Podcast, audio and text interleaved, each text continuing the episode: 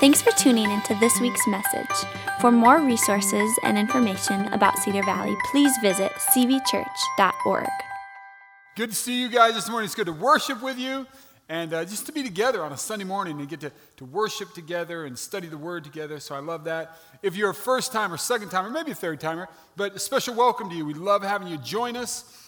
And I love you being a part of this experience. If that's you, uh, after the service, immediately following the service, I'll tell you this again at the end. But over these doors, my left, your right, if you walk right out those doors, our welcome room is right there. You won't miss it. And there'll be folks from the church there. They can answer any questions you might have. You can get a cup of coffee. We got a cool gift, just our way of saying thanks for joining us. If you're online, good morning, online viewers. I love that we have the technology. Some of you are sick, or you're at the cabin, you're in the lake, and you can still join us. So we love that. Uh, I will say this: we had our kids came back from camp and camp was awesome. I heard camp was awesome. And so thrilled that, that uh, our kids could be there. And some of you know, man, it's a great experience to go to camp, to get away for a week and to be able to do that. And so you'll hear more of, of that and the stories of camp uh, down the road. You'll hear about that. But uh, excited, excited that you guys had a great week. Uh, I will tell you this and just remind you of this that the funeral today is here at the church for Kathy Strangquist. Uh, Jerry, you know, is our pastor emeritus. He's, he's on uh, staff here. We, we consider him on staff as a pastor emeritus. They live in Phoenix. But the funeral will be today, visitation at 4. Funeral will be at 5 o'clock, just so you know. It'll be right here in the building, right here in the sanctuary. Uh, let me, we're going to take our uh, tithes and offerings. We're going to bring tithes and offerings to the Lord this morning. But before we do that, I'll, I'll just tell you this. We just got done with worship, like we were singing. I always say worship, but we were singing. There's a lot of different ways to worship. We were singing. And some of you notice this. Sometimes when we sing, people put their hands in the air. And if you're newer to the church, you see that and you're always like, why, why does that guy always have a question when we're singing? That seems weird. And just, you know, they don't have a question. This is a posture thing. We raise our hands sometimes because this posture says, I'm surrendered to God. I'm dependent on God. I rely on God. Just like if you had your arms in front of you, you fold your arms in front of you, this means I'm closed off to everybody right? Uh, your hands, you can do the same thing with your hands. You can put your hands out in front of you. You can squeeze them like this, ball them up like you make a, a fist, like you want to be in a fight, right? Or you can open your hands, change your posture, open your hands, and say, I'm ready to receive. When we bring our tithes and offerings to God, we give back what's really already His. We're assuming a posture, a posture that says, My heart is open to God, that says, My heart is open to other people. And as your pastor, as a pastor of this church, man, there's nothing that I would wish more for you. The thing that has been the greatest blessing in my life is to learn generosity. And so, as we bring our tithes and offerings this morning, we're assuming a, a, posture of generosity. Just so you know, when our kids go to camp here, it's the district's camp, and we send our kids to camp, our kids don't pay full price. Some kids, like, think, think of how expensive camp is getting now, and what if you had three kids? And so, because of your generosity, we're able to help out in the scholarship some kids. Uh, because of your generosity, because you assume a posture of generosity, we're able to feed a lot of people in this community. That's your generosity. Because of your posture of generosity, we have missionaries throughout the country, but we have missionaries all over the world. And this is a weird thought to me, but we send missionaries to places, this is crazy, they've never actually heard when you say Jesus, they go, Who? What? They've never heard the name of Jesus. And the reason that they're now hearing it is because of your generosity. And so, uh, man, I'm grateful that I'm a church that just gives and is generous. Let's pray this morning. Yeah, I, I, hey, who said that? Yes, we can applaud that. Let's pray. Father, thank you for this morning. Thank you for your goodness, God. And, and you gave, you gave your son. And so, Father, this is us. We're just bringing back a portion of what you've already given us.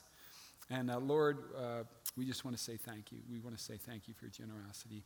Lord, uh, this morning as we bring, I, I, pray that you would give us wisdom as church leadership, that you would give us wisdom. Um, man, Father, these funds would be allocated properly. I pray, Father, for the givers this morning that you would bless them indeed, that you would bless them. And for those who are just unable to give this morning, Lord, would you bless them, show yourself, reveal yourself as their provider. We pray these things in Jesus' name. Amen. Just so you know this, we try to make giving easy for you. So there are four ways, four easy ways that you can always give here at Cedar Valley Church.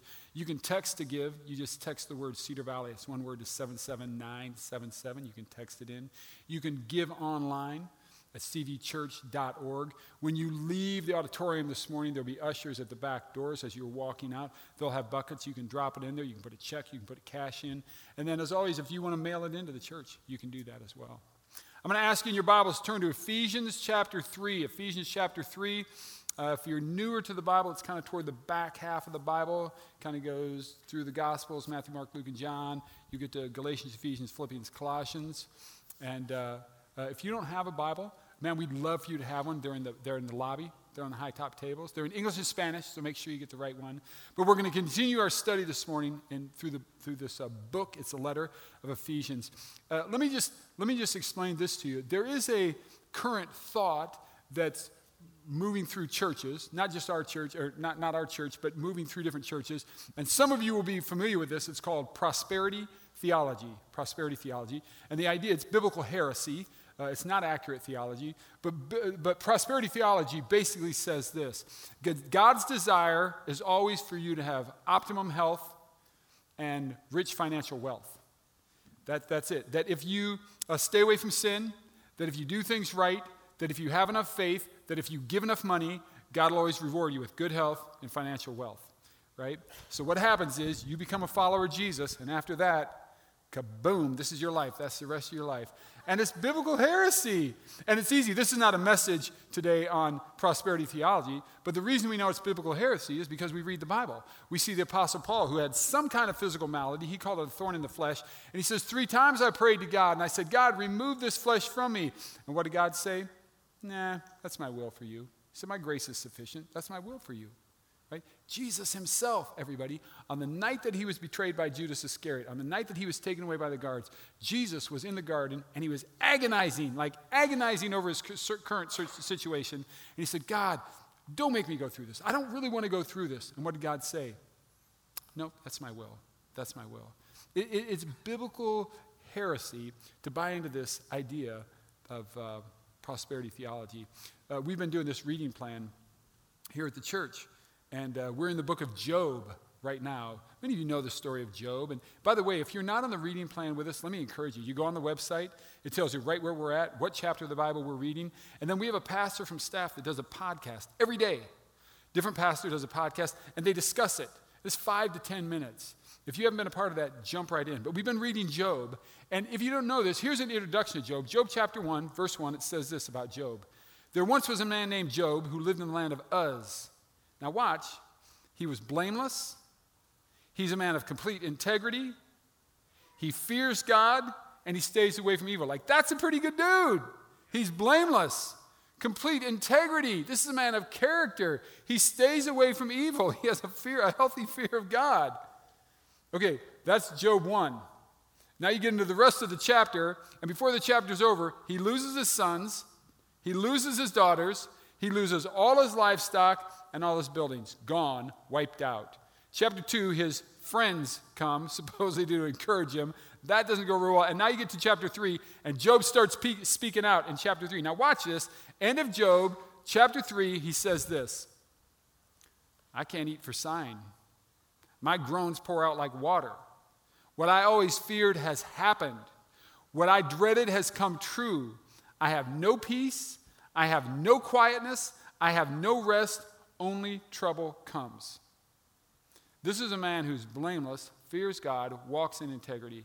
And I'm telling you, at that point in his life, Job was asking this question How do I, how do I keep on keeping on? That's what he's asking. And how do I keep on keeping on? How do I keep this thing going? Where do I find strength? Because I'm fixing to throw in the towel. I don't know how to keep going on. A while back, I read about a Nepalese pastor from Nepal, a pastor from Nepal. Uh, he and his wife came home from the church one day, and uh, they get home. Their daughter's not there. They thought, well, that's kind of odd. They start looking around the house for her, looking around the house for her, didn't see her. They pick up a phone and they start making calls, making calls. Nobody knows where she's at. So now they get a little group of people and they start searching the township and they're going everywhere, everywhere, everywhere, all throughout the township, and they could not find her. The parents' worst nightmare, some of you can imagine. And they go to bed, have a very restless night. Well, a restless night turned into a restless two weeks and they could not find her. And finally, after two weeks, he found out a man from his own church had kidnapped the daughter, took her to India, and sold her. They went and found the daughter and brought the daughter home, and the man in his church was arrested, right? But the pastor said this I, I don't know if I have the strength to go on. Like, I don't know how to keep on keeping on, was what he was asking. I don't have the strength. It's not in me. How do I? I just want to throw in the towel. Uh, I had a period about 20 years ago, what I would call just one of those seasons. And I had a two year season that I went through, and I just thought, man, I, this is agony. It's sheer agony to wake up every day. And it was the most painful thing I've ever experienced. It was just brutal. And you get to a point where you ask, man, how do I keep on keeping on? I, I, don't have the strength for this. Where do I muster up the strength? Where do I dig up the strength? How do I keep going on? And here's what I know if Job experienced it, if the pastor in Nepal experienced it, if I've experienced it, we're not unique. And the reality is, some of you have experienced it, and you've been through it. And you've asked the question how do I keep on keeping on? Where do I find strength? How do I keep going? And here's what I also know if Job experienced it, if the pastor in Nepal experienced it, if I've experienced it, if almost everybody here in this room, maybe at some point in your life, has experienced it, some of you are in it right now. Some of you are experiencing it right now. Some of you are asking the question, how do I go on? How do I go on with this marriage? How do I keep on keeping on? And how do I find the strength? And how do I go on with this job? And how do I keep on keeping on? And how do I find the strength? What do I do to keep on going on? And in fact, I've been out of a job, off a job, on a job, off a job, on a job, off a job, and it's been going. And you're in financial hardship, and it's just tough. And you say, How do I keep going? How do I keep on keeping on? Now, where do I find the strength? And some of you have had health conditions, and you say, Man, I, am just, I, I'm wiped out. How do I keep on keeping on? And some of you have been here the last year and a half on the planet and it's just been agonizing and frustrating. And you're asking the question how do I keep on keeping on? How do I find the strength? Where does that kind of strength come from? And we're going to see that. So open your Bibles, Ephesians chapter 3. I'm going to ask you to stand to your feet. If you haven't, we're going to read this. Ephesians chapter 3, I'm starting in verse 14. And just so you know, if you're new around here, and we, I tell you this every Sunday, but when we stand to our feet, we don't, we don't just do the up, down, up, down all morning. This is the thing that we do that reminds us. It's just a physical reminder. This isn't just a book, this is God speaking to us. Ephesians chapter 3, I'm starting in verse, verse 14. Uh, follow along as I, read, as I read out loud. It says this Paul, the Apostle Paul says, When I think of all this, I fall to my knees and I pray to the Father, the creator of everything in heaven and on earth. I pray that from his glorious, unlimited resources, he will empower you with inner strength through his spirit. Verse 17, then Christ will make his home in your hearts as you trust in him. Your roots will grow down into God's love and keep you strong. And may you have the power to understand, as all God's people should, how wide, how long, how high, and how deep is his love. May you experience the love of Christ, though it's too great to understand fully. Then you will be made complete with all the fullness of life and power that comes from God. Let's pray. So, Father, thank you for this morning. And God, thank you for your holy word. It gives us life and truth. It speaks to us, God. But that's only by your Holy Spirit. And so, Holy Spirit, we need you now to come to give us understanding, to speak to each of us individually, speak to us corporately as the body of Christ. But God, draw us to you. What's in this that you want us to hear? And I'm praying, Holy Spirit, that you would do it supernaturally as only you can, where you can actually speak to each individual person in this room. Do that, Holy Spirit. Do it in a way that only glorifies the Father, that only draws attention to Him. We pray this in the mighty name of Jesus, and everybody said, Amen. Amen. You guys can have a seat. Well, let me, let me clue you in on this. What we're going to see here is a, a prayer from Paul. It's a prayer for strength. But let me give you a quick principle about prayer. The principle of prayer is this that we pray for what we really care about. The truth is, we pray for what we really care about, right? And so as a result of that, most prayers fall into one of two categories. Most prayers are either pain avoidance, dear God, I see this coming, I don't want to have to experience that. That's pain avoidance, and we pray that all the time. And the other one thing that we pray for, the other category is a change of circumstances. Dear God, my marriage stinks, fix it. Dear God, my job stinks, fix it. Dear God, my financial situation, my, my this relationship, my health, fix it, God, fix it. And we pray for that all the time. Now, there's nothing wrong with praying for these things. It just becomes an issue when that's all we pray about. Because then we don't get a chance to, to offer praise and worship. We don't pray for other people, right? But what's interesting is the reason I bring that up is because we're going to see a prayer here from Paul. Now, go to write, you can write this down and look it up when you get home. 2 Corinthians chapter 11. 2 Corinthians chapter 11. And you just get to see a list of all the torment that Paul went through in his life as a result of being a follower of Christ. Because before Paul was a follower of Christ, man, his life was good. and he became a follower of Christ, and his life got really difficult, right? 2 Corinthians 11, chapter, uh, right, in the middle of that, 2 Corinthians 11, he talks about, look, man, five times I've been given 39 lashes with a whip. 39, the, the number that was said to have killed you, they believed was 40. So 39 times is just enough to make you really miserable, but just few enough so you'll have to live to experience it. He says, Three times I've been beaten with rods.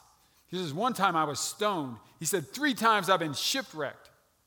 But we're not reading a prayer here from Paul. We're not going to read a prayer from Paul that says, Dear God, change my circumstances. In chapter 1, we already saw one of Paul's prayers. And Paul was praying for the Ephesian believers. He said, Open their eyes, God, open their eyes and let them see the great hope that they have in Christ. Okay, now we get to a second prayer. That's where we're at. So I want you to see this. And Paul first says this when I think of all this, I fall on my knees and I pray to the Father, the creator of everything in heaven and earth. Now, very important context when I think of all this. Remember, just back up a little bit and see what he was thinking about. Paul had previously in chapter 2 and, and earlier in chapter 3 had been saying this Our lives before Christ, we were doomed because of our sin. We were separated from God. We were, we were in such a terrible situation because of our sin because of our separation from God. But now, through Christ, through belief in Christ, right, we can be reconciled. We can be made right with God. This relationship is made right now, and we have everlasting life. And he was talking about that. And then he further went on to say, we talked about this for the last two weeks, that when we're reconciled and we're made right with God this way, we necessarily are made right then with other people with other believers in Christ, we are all one. And it doesn't matter. It doesn't matter what our ethnicity is. Does, none of that stuff matters. We're all just one in Christ. And he just got done talking about this. So he said, So when I think of all this, and then he says this very important phrase I fall to my knees and I pray to the Father. I fall to my knees and I pray. And we oftentimes think, like, right on, Paul prayed. That's cool. Paul didn't just say I prayed, he said I fall to my knees. Now, you and I oftentimes uh, learned, some of you might have done this, we learned to pray on our knees. When I was a, a small kid, maybe three years old, four years old, uh, my mother taught us how to pray. And we would kneel at our bed. Some of you did this. We would kneel at our bed at night and we prayed this one. This always cracks me up. Uh, did you pray this? Now I lay me down to sleep. I pray the Lord my soul to keep. If I should die before I wake, I pray the Lord my soul to take. Like we terrorize small children with this idea that you're four years old and you're going to bed, but you may not wake up. Like there's a pleasant thought, have a nice sleep, right? But we learn to do that. We pray on our knees. And here's what you have to understand Jewish men don't. Now, we have exceptions noted in the Bible. We know that Ezra got on his knees and prayed for the church to confess sin. We know that. We know that Solomon prayed for the temple. We know that Daniel went prostrate. I always have to keep those words straight. He went prostrate. We could have an awkward moment here.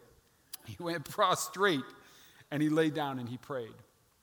But for the most part, Jewish men stand to pray. That's why, if you ever go to the Wailing Wall in Jerusalem, or if you've seen the Wailing Wall, or if you get video or pictures, Jewish men stand at the wall and they pray. So understand this Paul's audience would have understood what this meant, and this was emotive. This would evoke emotion. I fall to my knees. It's passion. Paul isn't just saying, I pray. Paul is saying here, I cry out to God. Like there's an acknowledgement. It's not in me. I know the one who has the power. That's who I cry out to. I cry out to the all powerful God. That's what Paul's starting. Just know this this morning. As this whole thing starts, it starts out with a cry to God.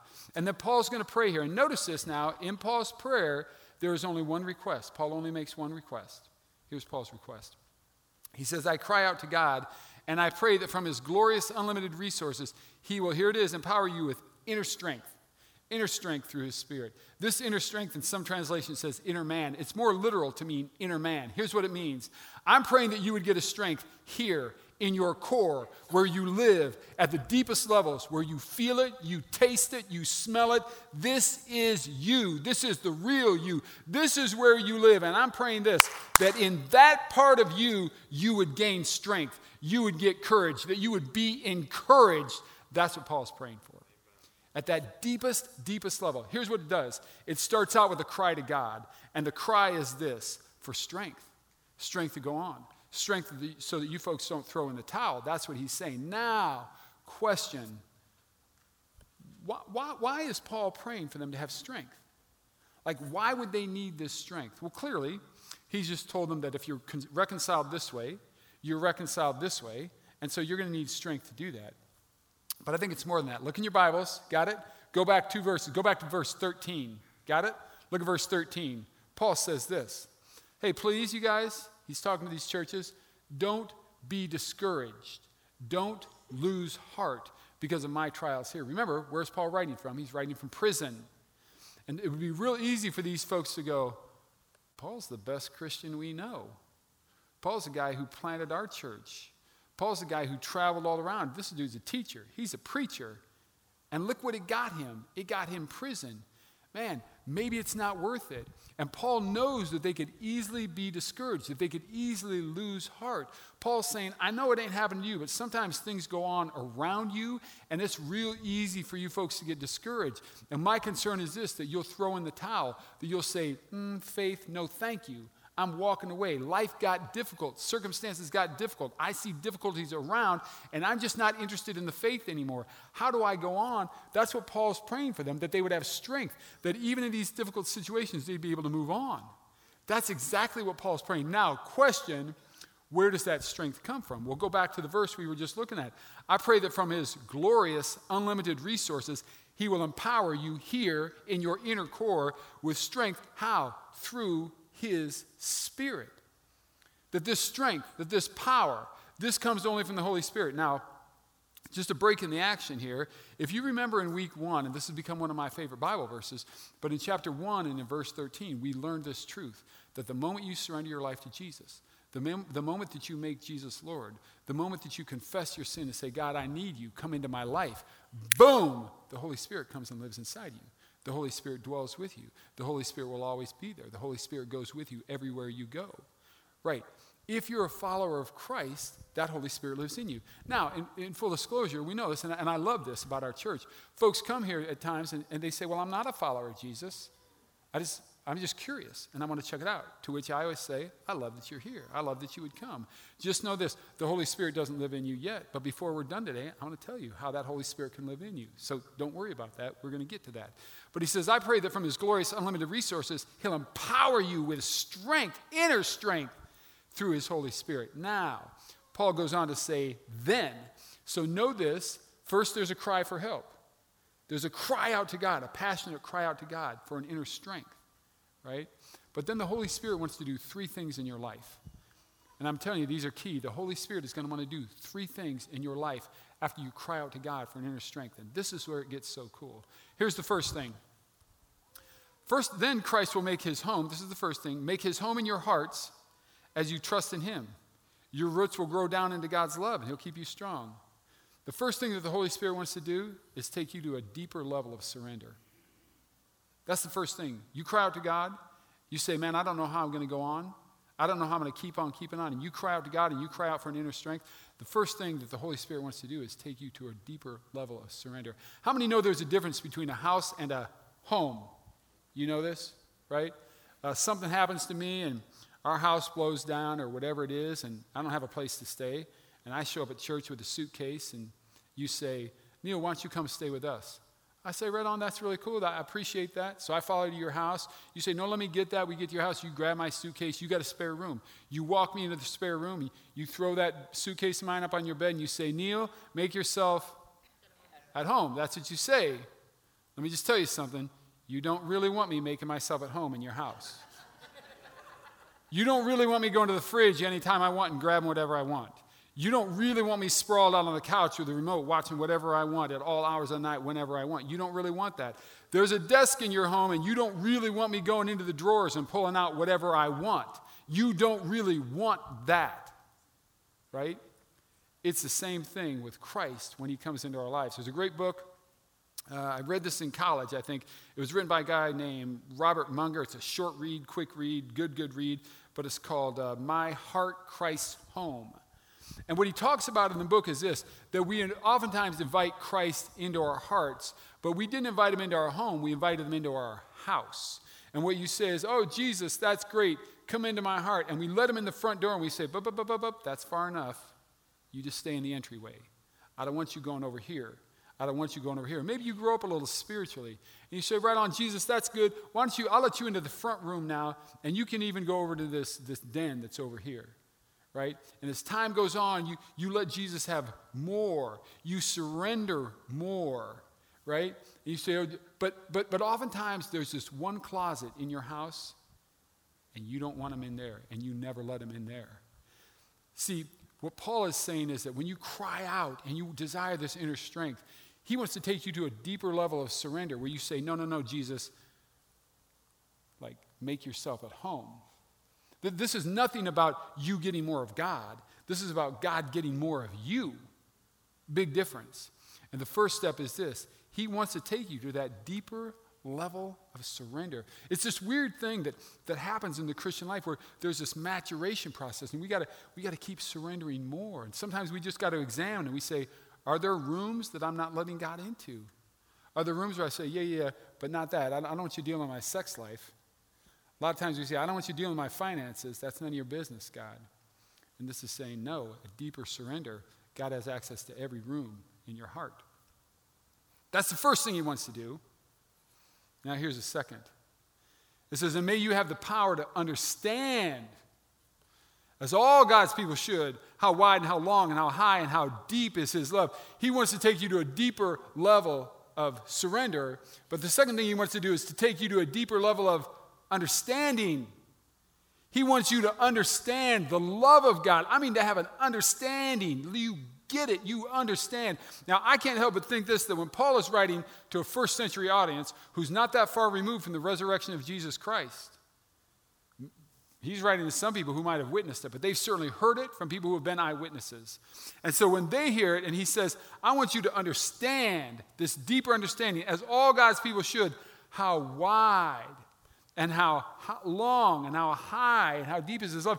I can't help but think that that audience, first century Christians, were thinking how wide, and they saw the outstretched arms of Jesus on the cross.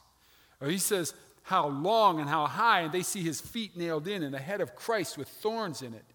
Like, I just think they have to be thinking that. The greatest picture, the greatest demonstration of God's love for us is Christ on the cross. And I think sometimes we forget that. So I just, I know that sometimes I blab a lot and I just go on ad nauseum for a long time, but I, I just, we just got to stop everything for one second. I just want you to look at me. I want everybody to look at me. Look this way. I want you to focus. And I want you to hear this with fresh ears.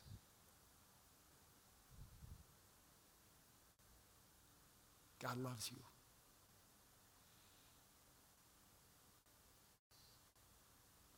God loves you. Listen to me with fresh ears. God loves you. Some of you have forgotten. You've forgotten that. God, how, how wide and how long and how high and how deep is the love of God. Some of you say, Well, I've never had a relationship with God. I've never engaged with God. You know why? Because I don't think God could love me. You know what the irony of that whole statement is?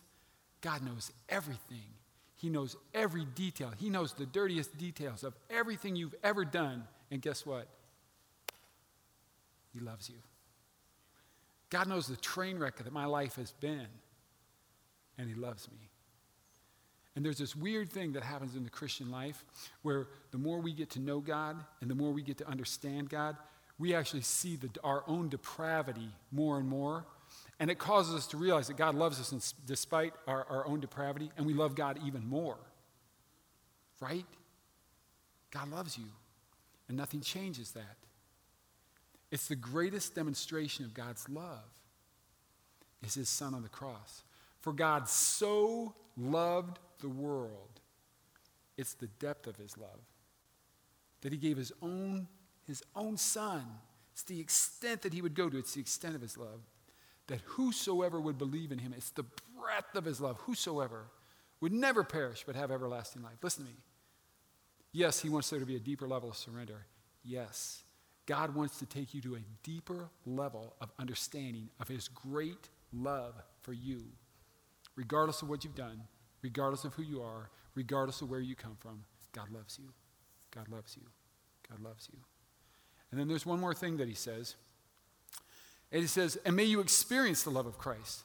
And though it is too great to fully understand, He doesn't want you to just know it. Hey, I got this knowledge in my head and I understand it. I got that. No, no, no. He's like, I want you to feel it. I want you to experience it. Now, it's by the power of His Holy Spirit, so the Holy Spirit is going to minister that to you. But I want to tell you the other way that we experience the love of God, and it's this through the body of Christ. It's the body of Christ. And so I'm just going to tell you this sometimes. I love the fact that we have technology. I love the fact that some of you folks are sick. I love the fact that some of you folks are at your cabin or you're out of town or you still tune in. I love the fact that some of you are going to tune in three months from now. But the way that we experience the, bo- the love of God is through the body of Christ. And so sometimes in a consumer driven culture, it's real easy for us to go, I don't know if I feel like going to church today. I don't know if I'm going to get there. I don't know if I, I don't know what I'm getting out of it. And sometimes we're not consumers as Christians. No, we are givers. And so sometimes the primary reason that you come is to worship God and to minister the love of God to the body of Christ. That's why we come. And you can say, oh, Pastor, you just want a bigger crowd. Fairly shallow, I'll admit it. There, there's maybe even some truth to that. But the real truth is that, forgive me. Just forget me for a minute, man. Think about ministering to the body of Christ and how you minister to the body of Christ because you show up and you encourage people. See, he wants there to be a deeper level of surrender. He wants to take you to a deeper understanding of the love of Christ. He wants there to be a deeper experience of the love of God. Right? And then Paul says, then. And this is what's so crazy to, this whole, to, to me about this whole passage. Because let me just ask you a question real quick. How many folks like, just in general, I like a bonus? Raise your hand if you like bonuses. Okay, if you didn't raise your hand this time, here's one for you. How many of you are liars? Okay, good. we all like a bonus, man. We all like a bonus. You go to work all year long and they pay, and all of a sudden it gets Christmas, and sometimes they go, hey, bonus check. And you're like, right on. That's awesome, right? I was thinking about this. Let's say you, you, you, you've wanted a house all your life, and you save your money, you save your money, you save your money. And finally, you're able to buy a house. Right on, you bought a house. And so now you like your house, you like cute little neighborhood, you like the whole thing. And now some afternoon you're coming home. You've been who knows where. You coming home, and as you're driving home, you go, I gotta mow the grass. I gotta mow the grass. And now you pull into your driveway. What's this? Some dude's in your drive. He's in your yard, and he's mowing the yard. And you get out of your car, and you're like, uh, "What are you doing?" He's like, "It's just a bonus." When we sell you a house, man, we like to mow your yard for the rest of your life. You're like, right on, bonus, love that. And now you're laying in bed and it's Saturday morning, your new house where the lawn is already taken care of, right? And you wake up on a Saturday morning, you just wake up, the alarm doesn't go off. You just pleasantly wake up like in the commercials, right? And then you go, oh, wow, I'm gonna have to clean my house. I gotta clean my house today.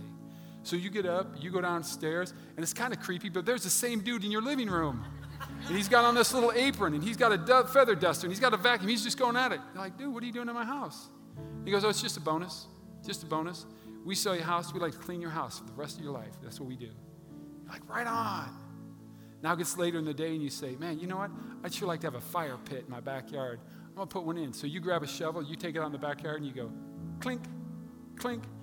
What? You dig all around it? It's a gold chest full of gold bullion. It's just a bonus. It's just a bonus. The house was cool. The house was awesome, but you got some bonus. Somebody mowing your yard, somebody cleaning your house, gold bullion in the backyard. That stuff's nothing. You want to see a bonus? That is nothing. That would be awesome. It is nothing. Wait till you see this bonus because here's what we do we cry out to God because we understand that it's not within us. We understand that He's the all powerful one. And we cry out to the living God and we say, God, I need strength.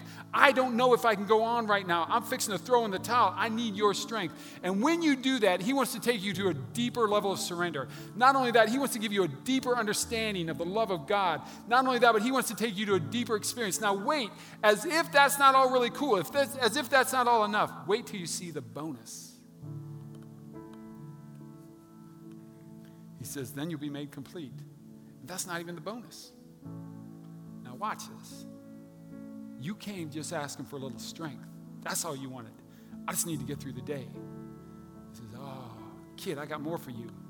Then you'll be made complete with all the fullness of life and power that comes from God.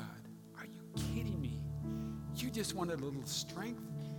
The God of heaven is the God of grace. I call him the God of bonus. It's so much more. It's just so much more. You started out and you just want a little strength.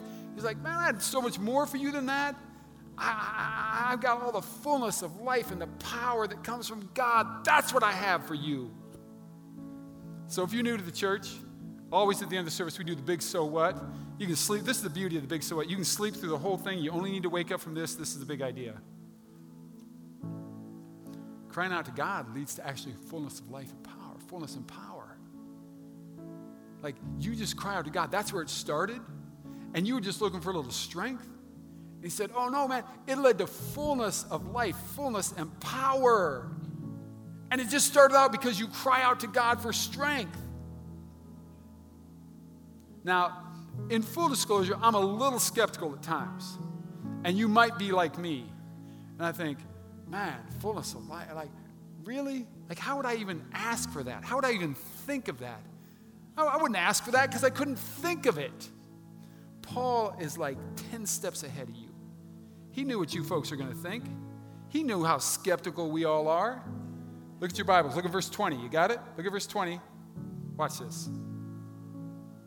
And now all glory to God who is able through his mighty power at work within us to do, to accomplish infinitely more than we might ask or think. You think, oh, God, I don't know if God could do that. Uh uh-uh. uh He can do more than you could ever ask, He can do more than you could ever think. How many of you grew up on the old King James Bible? Uh, what's, what's the phrase here? Uh, uh, uh, immeasurably more. It says abundantly, exceedingly. I think it's what it says. Exceedingly, abundantly more. I don't even know what that means. I'm just, I went to public schools, you know? And I'm like, more than we might ask or think God could do. Right. That's why when you started out and all you said is, God, I just got to get through the day. God, I just got to get through the next day.